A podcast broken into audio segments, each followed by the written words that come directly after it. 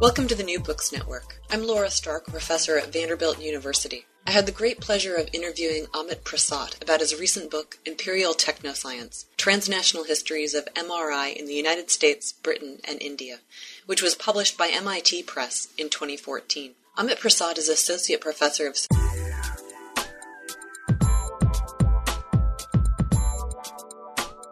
Welcome to the New Books Network. I'm Laura Stark, professor at Vanderbilt University. I had the great pleasure of interviewing Amit Prasad about his recent book, Imperial Technoscience Transnational Histories of MRI in the United States, Britain, and India, which was published by MIT Press in 2014. Amit Prasad is Associate Professor of Sociology and Director of the South Asian Studies Program at University of Missouri. He is also editor of the journal Science, Technology, and Society. I've long admired Prasad for not being fearful of big ideas and for showing how he can use approaches from post-colonial studies to think through specific cases in science, technology, and medicine, and importantly for showing why we would want to.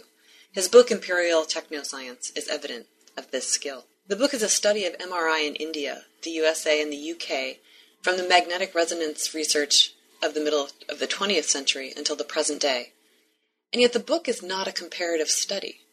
Rather, it tells the parallel stories of local labs, stories that sometimes connect, at other times remain surprisingly disconnected, and at yet other times shift location altogether.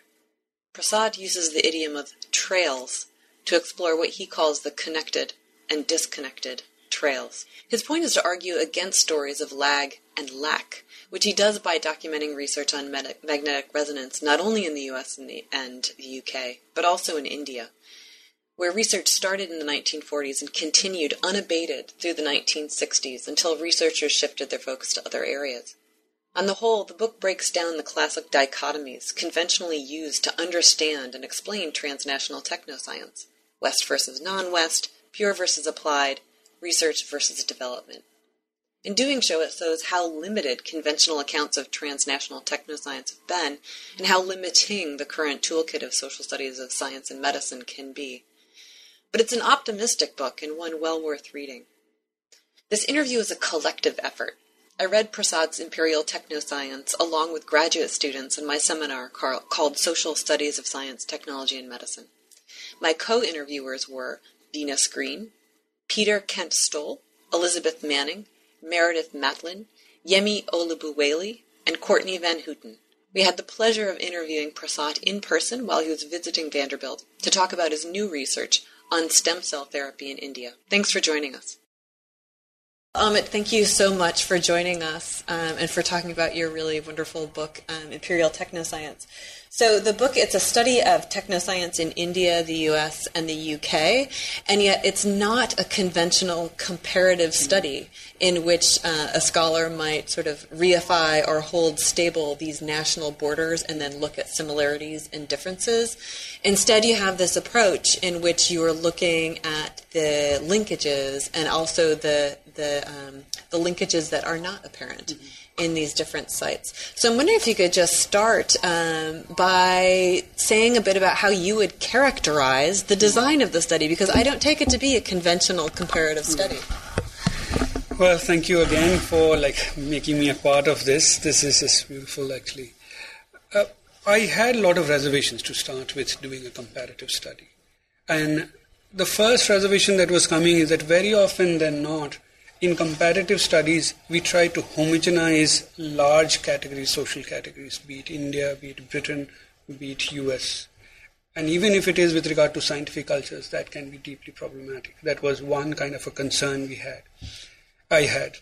The other kind of concern that I had was arising from my sociological training, so to say, that wherein particularly Weberian kind of comparisons, and this is quite common in sociology, that there is a as a methodological trick, so to say, we use an ideal type, and from there we compare. So the idea is that not that you're comparing, let's say, West vis-a-vis non-West or as a model category or something, but ideal type, as we know with Weberian kind of a thing, would also slip very easily into Eurocentrism of certain kind, Euro-West centrism, wherein the Euro-West centric thing becomes a model and the other one always becomes in some way or the other the lag.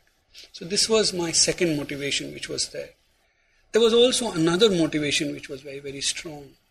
like which came out to me strikingly that, that we when we say let's say US culture or British culture like when Britain was doing extremely well in MRI research it had scientists from all over the world and if there were not that many non-western scientists it has got in part it's not to do just with the, the culture that we understand as a something cognitive but also politico-economic. The fact that they could not have visas, the, the, fact that they could not go in other ways, or those other connections, not to forget colonialism and all. And that leads to another point which I don't make as strongly, but which I like to make very much.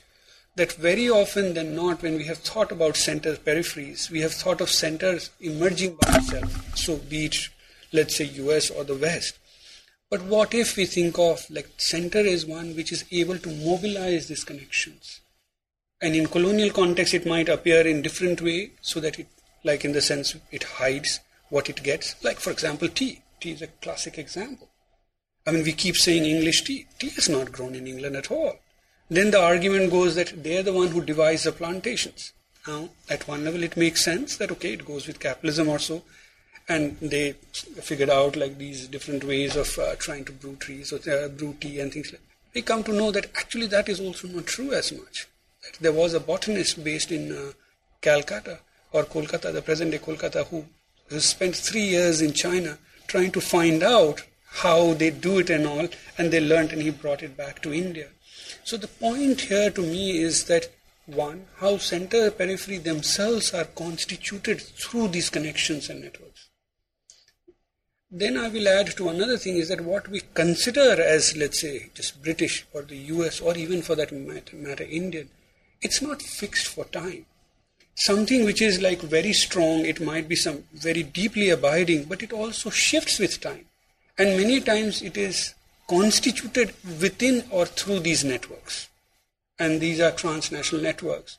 So let's let me give again another example, like quick example, so to say that wherein like you you see that what is called as Indian. So they say one reason, one of the things they were saying is that oh, the reason why they don't patent is because in India uh, knowledge is seen in a certain way. Goddess Saraswati is very different from Goddess Lakshmi, who is goddess of wealth.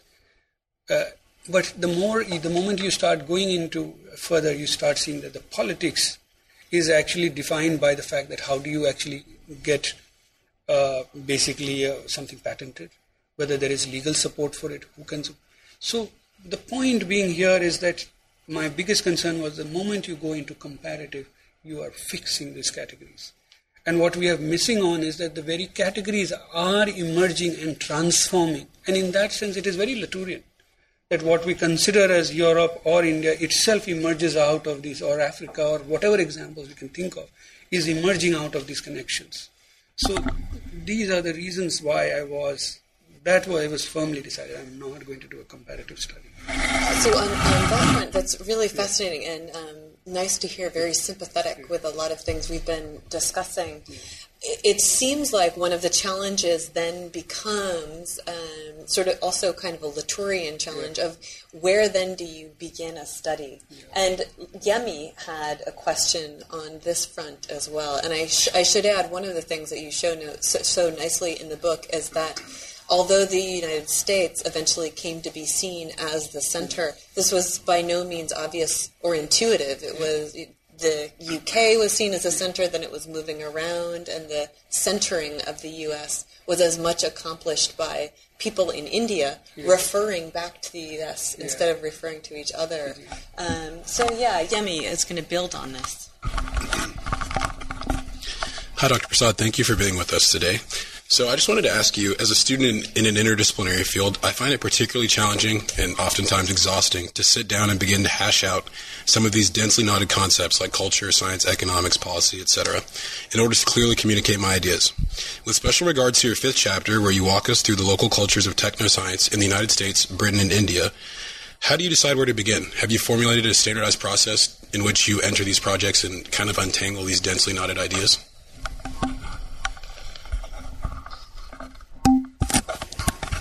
Well, let me first start with this that this was perhaps the most difficult part for me. I mean, which was even during my dissertation or even later, because dissertation was largely with uh, two nations I was trying to do. Uh, this was extremely difficult for a variety of reasons because what was happening is that something you might have seen the book is quite short at one level and many times that even in one sentence i've condensed quite a lot of things which the data might be coming from so many different places so many different categories but this was a sort of a concern that i had that how do i tell what practical concerns one how do i tell a narrative which does not just expect so much from my readers that it just throws off in that regard. The other was another practical concern was that okay, who is going to publish it? If it is going to which area will it fit or not fit? So these practical concerns and they did weigh on in terms of the form it took in certain ways. So there were two strategies that I applied here. One was that let me start with a motivation part. So, for example, a simple question of lack. It's a very simple example. You go to, let's say, a lab in India, Africa, Latin America, or anywhere like outside US, even in Britain or otherwise, you see that there are some things which are not as present. Like, okay, there will be less machines there. This very evident that, okay, there is a lack. You compare the funding, there is a lack. There is less money. But the question then I started asking is that how are we to understand this itself? So take an example again here. In 1990s, in India, they decided to build an indigenous MRI, limb specific. And this comes out because of the fact, not just the cost, but at that time, one of the big concerns the scientists in India had that by moving to higher and higher magnetic field, they are suppressing some of the other data that we should also recover. Okay? So they decide on this. So when I interview one of the nodal agencies uh, that why did they not build the MRI, they said we could not buy the magnet. And I said, why didn't you buy the magnet? There are, there are these two companies which were supplying it.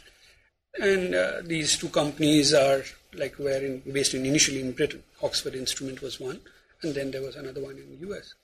They said we did not have foreign exchange, and at 1990s this was the key concern.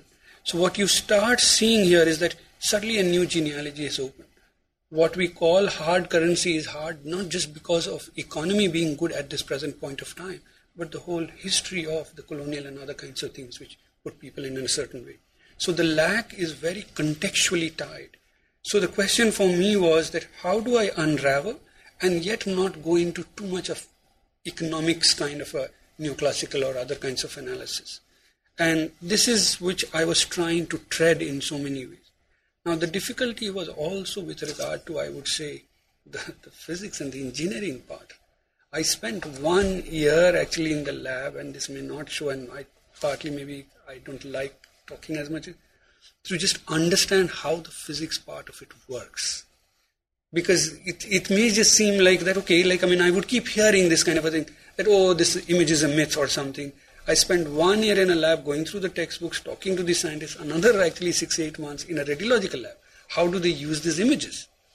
And the problem here is was just to understand what questions to ask. That why is it like when they are trying to build or bring together, like in chapter two, there's a lot of technical stuff with regard to the computers being brought in or some others, how is the social brought in? And this was a concern that here is that I'm moving at so many levels that I'm moving at national listing level, then I'm coming back to such intricate details about very specific aspect of the machine itself. And uh, this is, and if you see the second chapter, for example, from there it moves with regard to Britain in the broader scale. I, I would not give an easy answer, so to say. The answer is, in some ways, is that we do need to figure out ways to deal with it. Because of the fact that otherwise we start making those categories themselves as stereotypes. So the lag and the lack, this just starts perpetuating. The other thing I'm, I'll ask is a very simple blunt thing is that why should we see it even as a lack? I mean, okay, somebody may not want to have MRI or something. Okay, there are people, societies who live in a different world. So how are we to do it? And that took me to what I would say this double strategy where I was doing a deconstruction of the categories that are there and then trying to open up.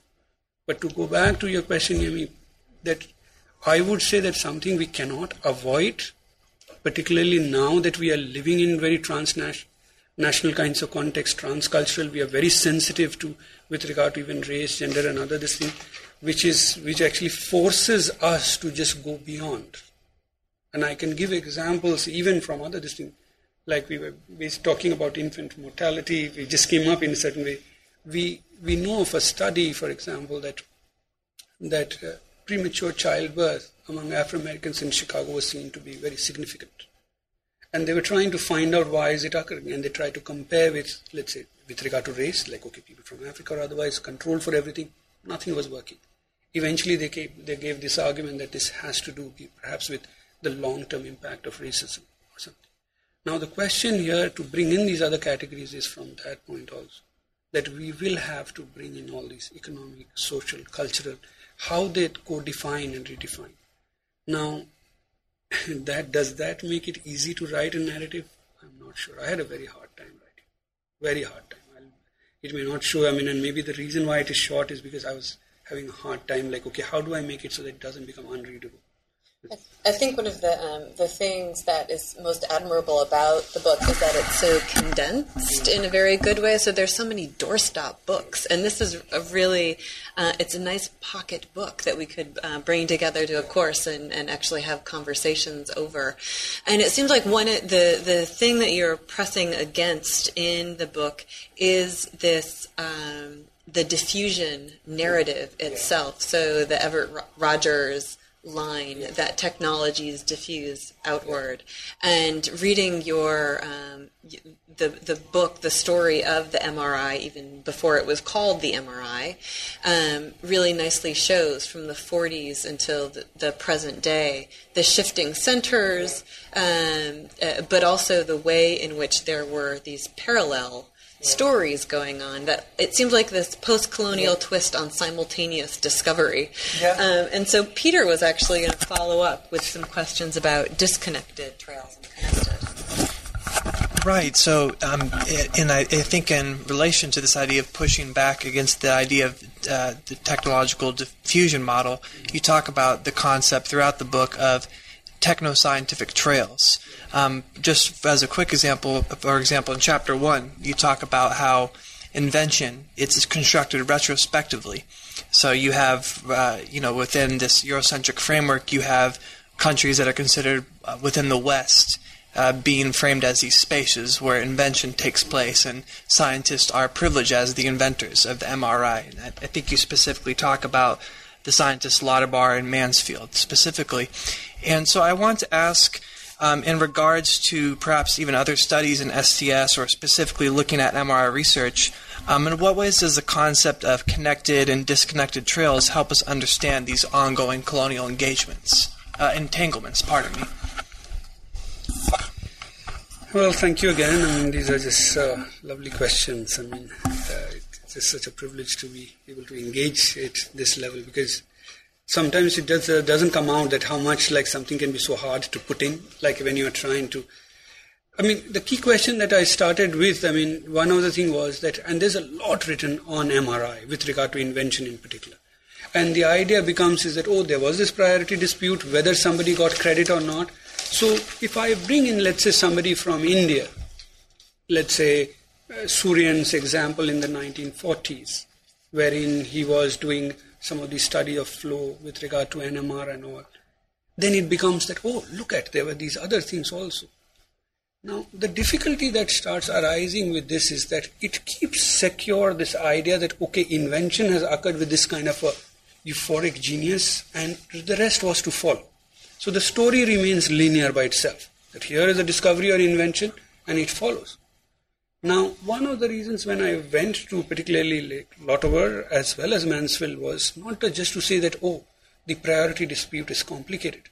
It was to show that actually it was very incidental and it was not just a contingent thing, but it was through these connected networks or so, or trails, that it became an invention. So let's take the example of Lauterbur.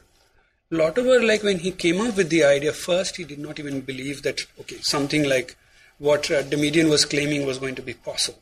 So he was not even thinking in those terms. And he sees that like one of the postdocs performing the experiment. And then he, he also knew, as I point out, which is normally not talked about, and to me this was not a small additional thing, that he knew that Damadian was very interested in putting people in the magnets. It's, to me, it's a very important technical point because to get this idea of using the magnet as an outside to measure also, Lauterbur was though trained in physics and chemistry. And he realized that, okay, you can put somebody in the magnet, and it's a very simple thing. That how do I know where the data is coming from? Like, okay, I may have, let's say, just like cancerous tissue, and that would show a different T1 and T2 variations. But I don't know where it is coming from. So what, what do I do? I keep incising different tissues to find out where it came from, because it can be from anywhere in the body. And that is when he realized that if you put a, a basically a magnetic field perpendicular to it, it can just map spatially. Now, this is actually a very, very simple. In general terms, this might be seen as just offering a technical solution to a great bigger idea. It can be, and actually, the, the editors in Nature, that is how they saw it. That is why they were not willing to publish it. Now, and that doesn't mean that Lauterbur was not a very well known scientist. In fact, the reason why the paper was accepted, as the editors point out, because Lauterbur's name was so much. Mansfield similarly makes this argument. He had given this argument that how actually using NMR you can do microscopy. You can find, and he was looking at very small lattices. So when I was interviewing him, I asked him this question that, okay, how do you move from there to MRI? These are very dramatic difference. And he's, uh, the, his story is, like which is said, how it came up over a cup of tea. Now, what you start seeing here is that there is a genealogical thing which is at play, a trope. The idea of that, how suddenly, like this idea, there's a light bulb which lights up. That, okay, I was having tea and then it comes up. And as I tried to show in the first chapter, the way it works here is that it connects in a very interesting way uh, the, the, so to say, biography of the scientist in order to create this idea of invention. That's something which is a rupture, but also tied to or coming out of the biography of that person, that he or she was a person was coming out. So the point for me in the first instance was unless I open up this very idea of invention, the arguments which is usually given is that okay, the other side there are cognitive psychologists who have talked about that ideas are distributed, and I use uh, Hutchins' argument that it is distributed like materially, geographically, as well as historically. But my this thing was that with the trail thing was that in many ways that I don't really know where, whether it is an idea or not. It keeps existing in these trails, and if they connect together, it just becomes something. Now, the point here being, so to say, is that doesn't mean that Lauterbur did not understand that, okay, he is on to something very big when he was writing in his notebook. But what he realized was that how these connected networks have come together or the connected trails have come together. And he brought it in that way. So if I open it up, then what happens for me first is that these are the cases which are successful is because of the fact that these trails got connected. Now I can use it in other cases also, like we can look at successes of other kinds.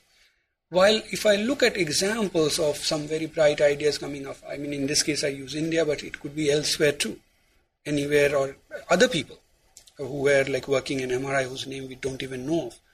But they remained, so to say, disconnected trails. Now, with disconnected trails, I am not at all, some people argue that, as though I'm saying that lack in another way, because in India, the disconnected trails are more. But so were they in US as well as elsewhere. It could be. It partly because of resources or otherwise. So what I'm shifting here is that the very idea of what is an invention, why does MRI come about, these are coming through these connected trails. And so, in a sense, it is a very material cognitive thing. It is not merely that, okay, the ideas are by themselves, so to say.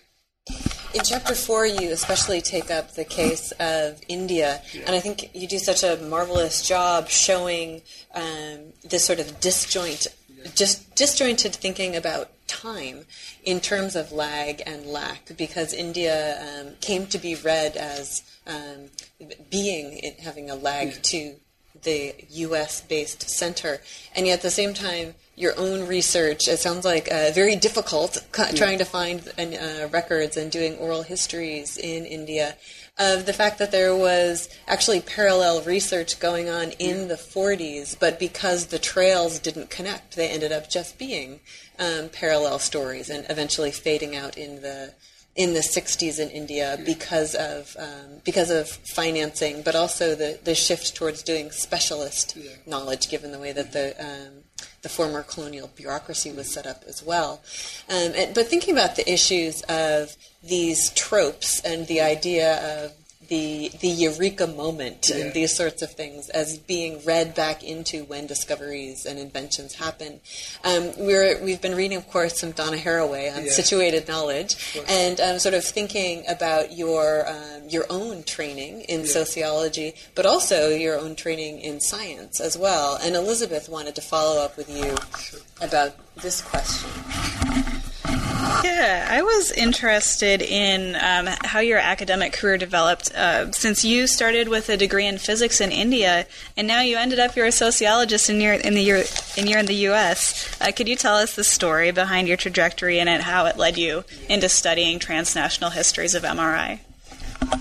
Well, thank you again. And I mean, it's interesting that we brought back the biography because uh, many a times when we are looking at inventions, and this is a very interesting thing, it may seem very small, is that at one level, that how the biography and the invention, something which is epistemic, technical also, how they're connected or not connected. In, and in, in the invention case, like I write about, in my case, I was doing physics. Like in India, there is this thing that if you are like good in studies, so to say, you just do science. Or like uh, I, there is this kind of a thing that okay, I mean, and physics was the big this thing that okay, you do, and I did want to do like in high school. Like in India, you got to decide early, like high school, because you go into engineering or medicine or so. I wanted to do medicine, to be honest, initially, partly because I have to follow my grandfather's thing, and I wanted to do that. But I realized that uh, we had to do this dissection of rats for our high school. I can't take blood. I mean, I realized that as long as I was doing that, that surgical cutting very well without blood coming out, it was great. But the moment I saw a lot of blood, it was just, so I said, okay, medicine is not for me. It's not, I can't take blood, I mean, it's not going to work. I did take engineering exams, like because I, there are my friends were taking, so I thought, okay, let's take it, and I actually qualified for several of those engineering schools and all. But I decided to do physics. At that time, I was unsure that whether I want to do history or physics because of these. And I still remember that, I'm just after my high school, sitting in because the school, the college that I went to, it's one of those uh, places where they, even though they have 90% cutoff just to like invite, but after that they will invite, ask 600 people for 30 places for interview or something like this. And I remember sitting in the interview and they said, well, I can't do history at all. That is for those people who just don't know how to do study or so. And they just, the guy just dismissed it or something. And I also did not argue very much. At that point I said, okay, physics. I, and I was enjoying to an extent. But it was becoming a sort of a chess game in a certain way that uh, that wherein I like to get 100 in maths, and this was like a goal I used to play with. Even when I was in sociology, like the stats, I would just okay, I have to get 100. That was my this, but it was not something I was enjoying. Then I, coincidentally, what was happening? Somebody suggested that why don't you do sociology because there were various social things I was, and I bumped onto this person, JPS Uberoi, who interestingly had very sort of similar background. My the person who got me into sociology, so to say, he he had his undergraduate in aeronautical engineering, then masters in economics and PhD in socio anthropology actually, and he was doing sociology of science. But his interest was very different, and he just took me under his wing. So I joined like in India you have three years bachelors, so masters is like your senior here here. He just suddenly took me under his wings that okay I have to. Everybody thought okay he has to work with him because science, science, whatever, and but his idea was, and it's very interesting, in one of my recent papers, eh, which came out of the SCAT plenary that I'd given, wherein I talk about his work quite a bit. He was a structuralist who came, so to say, after the Levi Straussian influence. So there was one kind of a Julien Greimas kind of a thing that instead of the binary, they were like uh, what like Julien Greimas talks of the square S, non-S, both SS, S, non-S, as well as neither S, non-S, and through that you analyze. But his idea was how he broke it open and then he will go to the non-dualist.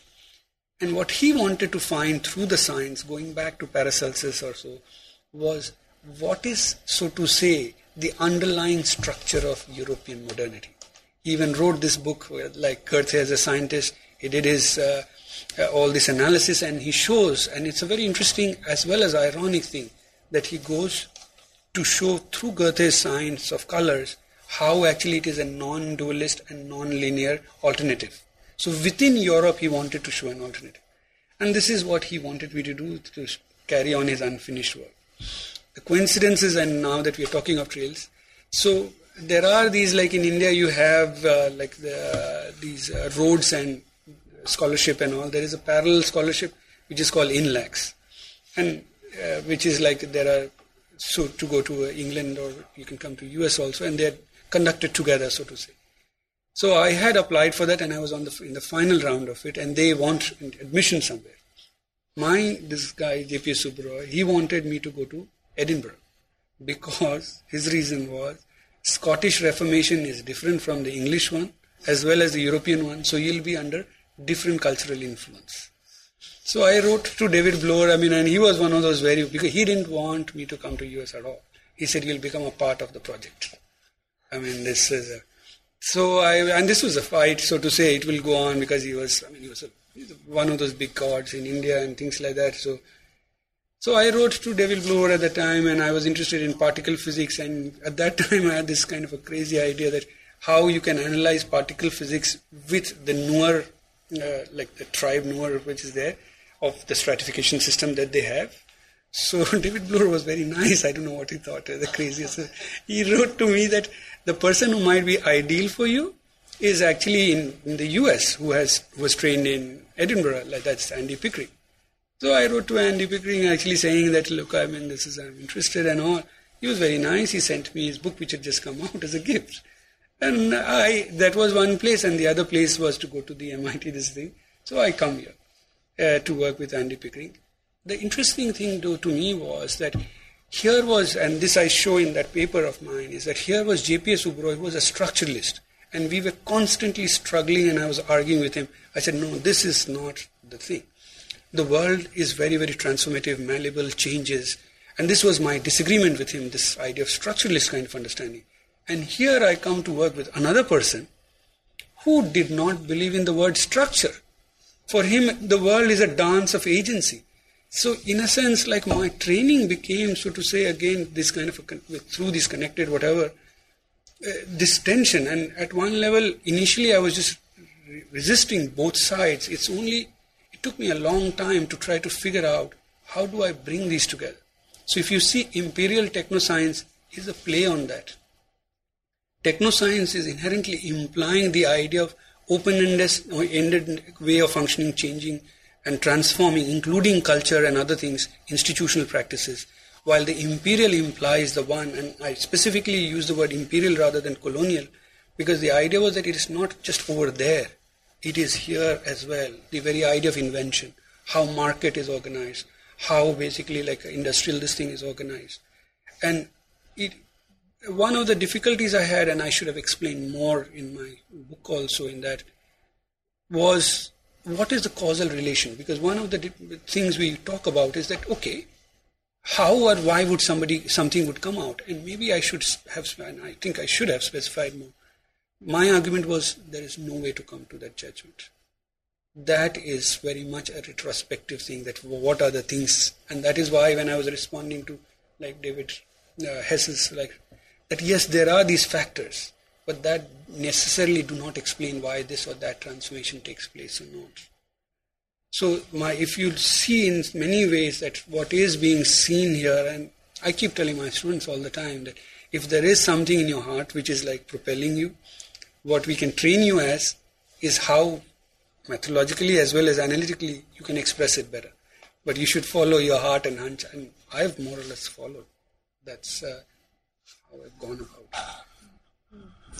Yeah, I mean, it seems like um, building on the things that you were reading, the um, both the scientific literature as well as the sociological literature in STS, that what you're trying to do is see how what you're showing, what you're um, recognizing in terms of hierarchies and exclusions that are both um, built and reproduced through these seemingly um, uh, impersonal or at least potentially exclusively only economic based technologies um, really have these much longer um, well, I don't, I don't want to be linear about it, but that you can see the legacy of imperialism in the present day through these technologies themselves. Um, and so, I mean, in, in, chapter one, you're showing how invention itself is a retrospective construction. Then in chapter two, you're showing how the center is not an obvious place. It's something that can, can move around for a variety of reasons. And then uh, for chapter three, when you're really looking at the United States and showing how there's particular traits that came to be associated with the MRI um, because of the things that its uh, manufacturers were needing to compete against, other things that were its rivals, and also these particular American sensibilities about things that are nuclear, and how you would actually need they you know changing the name um, so that it wasn't so explicitly in reference to nuclear uh, things, and so the idea that the West, um, in this case, uh, is is really just a stand-in for the United States or a particular set of laboratories how we have these big categories that are really stand-ins for something much much smaller. These sorts of moves seem to be very indebted to a broader literature in uh, post-colonial studies, and to a certain extent, they're probably not as much subaltern studies. Yeah. But I, I, wanted to ask you, to what extent yeah. it makes sense to read this as a post-colonial yeah. STS. That too. I mean, uh, maybe I should be frank about this part. That when I was writing it, like two of my mentors or guru, one is Sandra Harding, and who've been very nice to me, I mean, and Warwick Anderson, and they have been, so to say, uh, people who have talked a lot with post-colonial, and the difficulty that at one level I have had with the post-colonial is this conflation of at times identity with location as well as uh, the conflation of something which is structural and unchanging with the emergent. I mean, it's not. Now, I could have clarified a lot more. I, will admit to that. I should have. For example, and this this thing you uh, take really really well. Here, it is much more a Homi Bhabha influence. Like if you see in Homi Bhabha's analysis of stereotype, it's quite different from what we see in sociology. In sociology, the idea of a stereotype is that if I can take an example, that okay, let's say let's say the black man is the rapist or the black man is the sexualized, isn't it? We like okay. Now, what you start seeing here, and this, uh, there are two kinds of question that comes very immediately, and I'm giving Bhabha's argument here. One kind of an argument that comes in sociological this thing is that how it is empirically, so to say, incorrect. It may be partially or wholly incorrect. So the idea is what that stereotype is in empirical material terms, material terms, isn't it? That's one. Now, the question that it forecloses or doesn't answer is that did it require rocket science to find out? Why is it that 100 years or so, I mean, okay, look at the statistic, you can find it out. Now, so the question that Bhabha poses here is that stereotype actually operate by empirical freezing. It is and through these metonymies of a metonymy or of presence as he calls it. And again, this is my fault. That's something that in the book I should have explained a lot more here. That how these keep going on with regard to, and you rightly point out with regard to West, that how US would become the West. So, for example, India was way ahead compared to most of the Western countries. But because of the two countries, the West gets constituted and the non-West gets constituted in a certain way. Now, this is at one level a play of stereotype itself.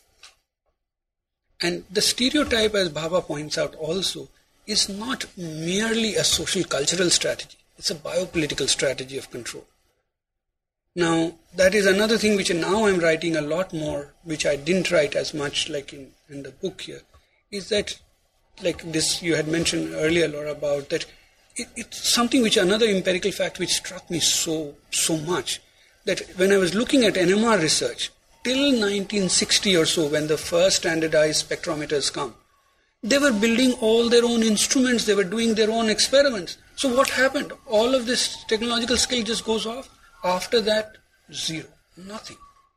Now, one way to look at is this, of course, the ideological influence where the irony of it is that in order to compete with the West, they're trying to imbibe that cultural thing which comes through the knowledge And what it does, and I'm seeing even now, there's a now an article I'm writing, it black boxes technologies completely. They're frozen, so to say.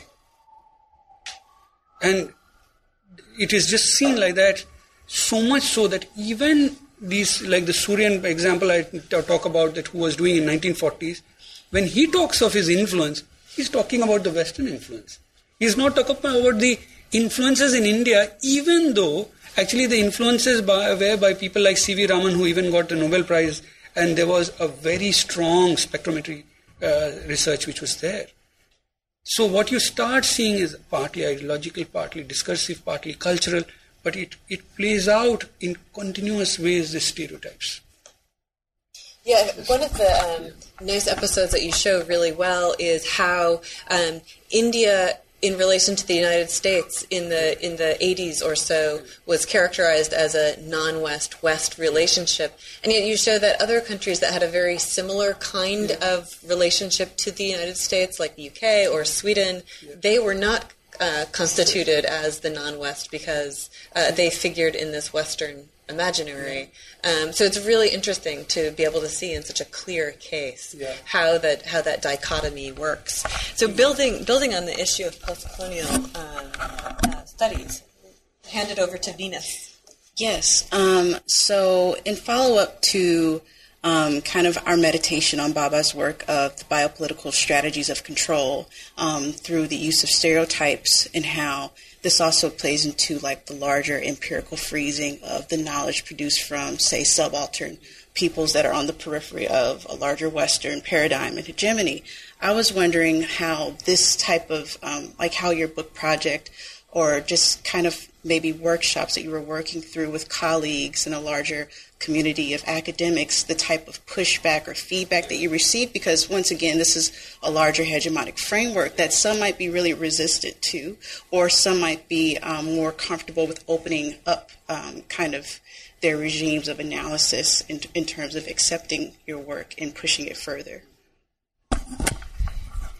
Well, I I think maybe I thank you for asking again. I mean, this, these are just fabulous questions, and I hope I had such interlocutors when I was writing my book as well. Uh, actually, it was very hard, and I have not, like I should have said this, that Andy used to keep telling me, like my advisor used to keep telling me, I don't know why you write like this. In fact, he, he would just keep saying is that I don't know why, what is like, and it was like almost like an anxiety that I would have. That's why, like, I mean, you're so good with the science, and one of these complaints he had with a lot of the STS people was that they don't know the science they haven't got it right or so. And with me, he would say that, okay, I mean, you are able to. this. So that itself to him was, uh, and the, I still remember that when uh, I was about to complete my PhD, this was 2005, yes, like when I had these two papers, one in social studies of science and one in science, technology, human values. And I still remember meeting him, he said, well, now you have proven yourself. There must be something good about it, otherwise you wouldn't have gotten this, or something like this. Uh, so it was what I would say here is, and psychologically, and I tell my students, and it's an interesting comment that Laura made, some, and I think it is to remember. She said that what I was saying is that I, I occupy this very intriguing kind of a place or difficult this thing where I am doing within sociology department, I'm doing STS, and I'm doing this post-colonial and post-structuralist. And I, I, think, and it was very, very, like, very insightful to say that, uh, and also, like, uh, I would say very positive, that there are a lot of people who are students in particular or others, and there are these groups. At times, this would make me very anxious. That and you can see in the book that many times I'm not discussing because within STS, for example, use of theory is not celebrated. I mean, there is this kind of a thing, but Donna Haraway would almost sit by herself. There is not that much of very theoretical engagement that you will see. If you see like in social studies of science or science technology human values even science as culture you cannot publish a theoretical paper. You have to have an empirical listen one of the things that like if you ask me and now i'm able to and i want to share it partly because the students who are coming up they are very different generation. I had a lot of insight about in the book. Many times like these things are there and i would not explicitly mention because i was very anxious that how would it be received just by my using that language, so to say. And only now, in a sense, I've coming about. So there was this kind of a thing. Then I was in sociology. Now, sociology, as we know, that until 1990s, they were not even ex- accepting W.E.B. Du Bois's work as a part of the canon. I mean, if you think of the amount that he's done with so many of this thing, it, it's a kind of a going into the post-colonial is another kind of a thing. I mean, it's almost like I feel the blinkers start coming in. Now, so there is this kind of a thing which I went through with that book a lot. I mean, I'll be lying, and part of the reason why it has 60 pages of notes is because of the fact that eh, there were these questions we were coming from the reviewers. There was my own anxiety through my experience, which I would not suggest to your generation, and I am not doing myself. In fact, it was interesting to that I'm bringing out much more explicitly that you people are so insightful that you could see, for example, that what am I playing with. But at the same time, it is almost like lying in the undercurrent because I was so afraid that if I brought it up, whether I'll be bracketed in a certain way. And what will it do with this or that? Not that it helped, to be honest. I think it would have helped a lot more had I done it, brought it. And that is what I'll, I'll tell you people too. So the point here is that how do we go about engaging it? How do we bring it about?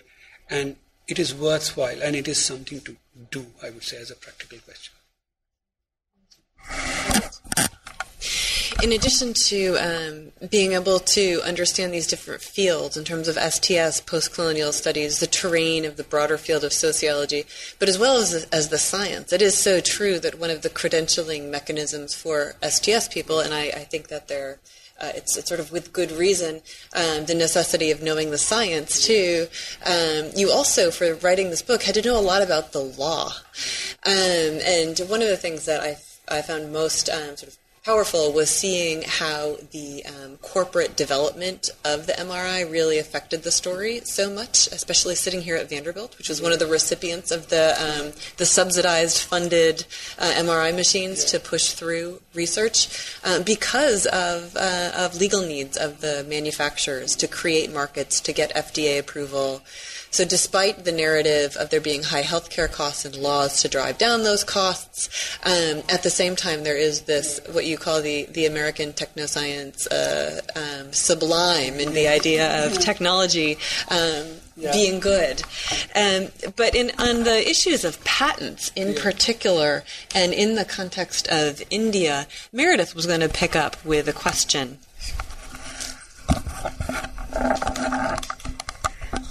Yeah, so um, in chapter five, you talk a lot about uh, Indian attitudes towards patents and a highly and the highly individualized culture of uh, scientific research when you're exploring uh, the, the three respective culture like research cultures. And uh, you mention in chapter five that scientists in India showed little interest in obtaining patents, um, and you mentioned that earlier too, and that this practice has changed dramatically in the last few years. And I'm curious if you think that that's a function of increased globalization in this transnational technoscientific landscape. If this hi- if these hierarchies are shifting, so that maybe um, Indian attitudes are going to start shifting towards this hegemonic culture, where it's this like publish or perish kind of mentality. Um, with you need to collaborate with the the lab down the street from you and you need to patent everything that you do, um, or if the cultures are way stickier than that. Well, thank you again. And uh, first of all, uh, there is a dramatic change which has come about, particularly post uh, in the new millennium and all, because the economic prosperity has increased. There is so much funds through the government to patent. In fact, they're patenting almost anything and everything. And sometimes I've jokingly asked them that, okay, you can patent, but how would you protect? Because one of the things which I point out, like like GE or others, they would just take up the thing and you can keep fighting. I mean, like because it costs so much legally that you eventually cannot like go about. So there is that kind of a thing wherein they want to compete. Like in India, they want to compete in that way, and so there's a lot more funding. And so there is an acceptance of, and this is already translated into publication terms that now in order to get your uh, like promotions and all there are these all these publications that are required and those kind of things But having said that, what I would say is that the earlier one was also part of hegemony culture in two different ways. One, this idea of, like, which is a West European or European idea or the Western European idea of science as transferring as knowledge. You would almost always see that this argument is that, like you see in George Basalla and all when he's writing 1960s, but even earlier, that how the institutions need to develop, how the culture needs to develop, and then the rest will come into place. So the idea of emphasis on knowledge itself or science as knowledge, part of it was coming from the hegemonic, I would say, Western colonial, which was there, and part of it from the Hindu Brahmanic, which is another hegemonic and as appropriative, not as, but yeah, very appropriative in its own ways because it appropriates with regard to Muslim, the lower caste, and other things. So that too was hegemonic, that too was arising out of different contexts. But there is a lot of change now with regard to patterns. There's a lot more money going on. Well, um, we've uh, taken so much of your time, and you've been so generous with us. Um, and sort of to, to wrap up and think about um, sort of the bigger picture, um, Courtney was just going to close. So, just looking at the book, because it was so broad, because just by virtue of the fact of, of tracing these trails and these connections and these entanglements, that it happened to span everything from law to you know different countries. Um, and I felt that the book was actually written in a very accessible way. That you know because it wasn't very um, explicit or, or really pushing a particular frame, it was very friendly to a much broader audience than maybe it would initially have seemed to be. Um, so, with that, knowing that there could be a lot of different kinds of people and a lot of different uh, mindsets reading this, what kind of conversations were you hoping this book would spark? What do you want to see happen in, when people talk about this? Well, I keep repeating this that how these questions. I mean, I can just feel this. I mean, and this would have been fabulous if I was teaching before, or like maybe the book that we are writing, we should engage with you people in so many. Uh, I, I think first and foremost, like one of the concerns I had was that that, and at times I have said this that that STS has been one of those frontiers in terms of redefining science. And it has. And science has been very central to the Western imaginary, the dominant imaginary, the masculine imaginary in so many ways. And the feminist science studies have disrupted, particularly with the masculinist part. But with the non Western or the post colonial, there wasn't very much. When the post colonial interventions came about, my worry was, within the STS, my biggest worry was that at one level it is coming from this sort of a place of moral taking care of the other and this bothered me to quite an extent. Not to say that these theories had any problems per se, but at times it made me feel that it is coming from the that oh the other has been excluded, the other has this kind of a uh, less or lack we need to give them. Now my worry was coming from if you see post-colonial studies, one of the things they have shown really really well is precisely that this moral taking care of the other can make you complicit complicit in the colonial itself. We know, for example, the, the feminist post-colonial scholars have shown that how the, the first wave of liberal feminism, even in that kind of a, group, the white feminists who wanted to take care of the uh, the people in the janana, like in the uh, the garb or like inside, like in the home of, they became complicit in the colonial. So at times, my worry used to be, to be honest, is that whether we can force ourselves to rethink this part that we don't run into that with the STS. The second part which was there is that we are dramatically moving into a very transnational kind of contestations, which I was trying to show even uh, in my present paper, that it's no longer that kind of an old world wherein there used to be an old colonial joke. There was a British colonial official who was asked that how do you rule when they don't know your language? And the colonial official goes on to say that, well, you just speak louder. And it is a metaphorical but also something very substantive that if you see colonialism operates with that. If you see even the WTO treaty with regard to drug trials or something, it was just that the West spoke louder and you got it done. But that is no longer working. So we are moving in a place wherein the contestations are becoming extremely messy and otherwise. And if we don't take cognizance of this transfer, and it has happened in a very quick way, So it is not just that the people over there are in need or so. There are these different hierarchies which are at play. What kinds of appropriations will come or not? So these are sort of issues which I had. Now, there is also another part of your question is in the sense of this was my worry and it goes back to the question that I started with is that because I'm dealing with so many this thing, I was very afraid who will be the sort of uh, a reader. What uh, so in chapter two, then I'm going into so much of technical detail about like parts of it. Then I'm going into like so much of detail with regard to how the U.S. healthcare, this thing, and the monopoly, this this is a work. In the Indian history part, I'm going in that way. So I don't know. At times, I doubt that whether it was a good strategy or not, and I'll be lying if I say it is not. That a thought has come to me that whether the expectation is so much from different readership, and uh, that and this was a worry that I had, and I still have, if I will say. And with the new book, this is something I'm just trying to struggle again. Well, the the book gave us exactly what we needed, which was some inspiration and some creative thinking, pulling um, very soundly on a variety of different fields. Um, and so we just really want to appreciate uh, appreciate the book and thank you for your time. Thanks. I just also just want to say in the end that thank you so much. This is one of the most exciting engagement I've had because one of the, the difficulties that I've had is that either of one of the complaints which has come, oh, why do you use deconstruction? It's such a nice material history, or somebody else saying that why does he do this part? I mean, why does he not do this? So, and in, uh, somebody says that oh, it is too short, and I'm just, I was just thinking that okay, like what is happening here with the readership? And I have not seen like this level of like wherein you just even caught on to things which I was hiding with sometimes like the post-colonial references some of the thinking that okay Bhabha will be too hot to handle. So uh, and, uh, thank you so much and I really really appreciate this. Thank you. It's a pleasure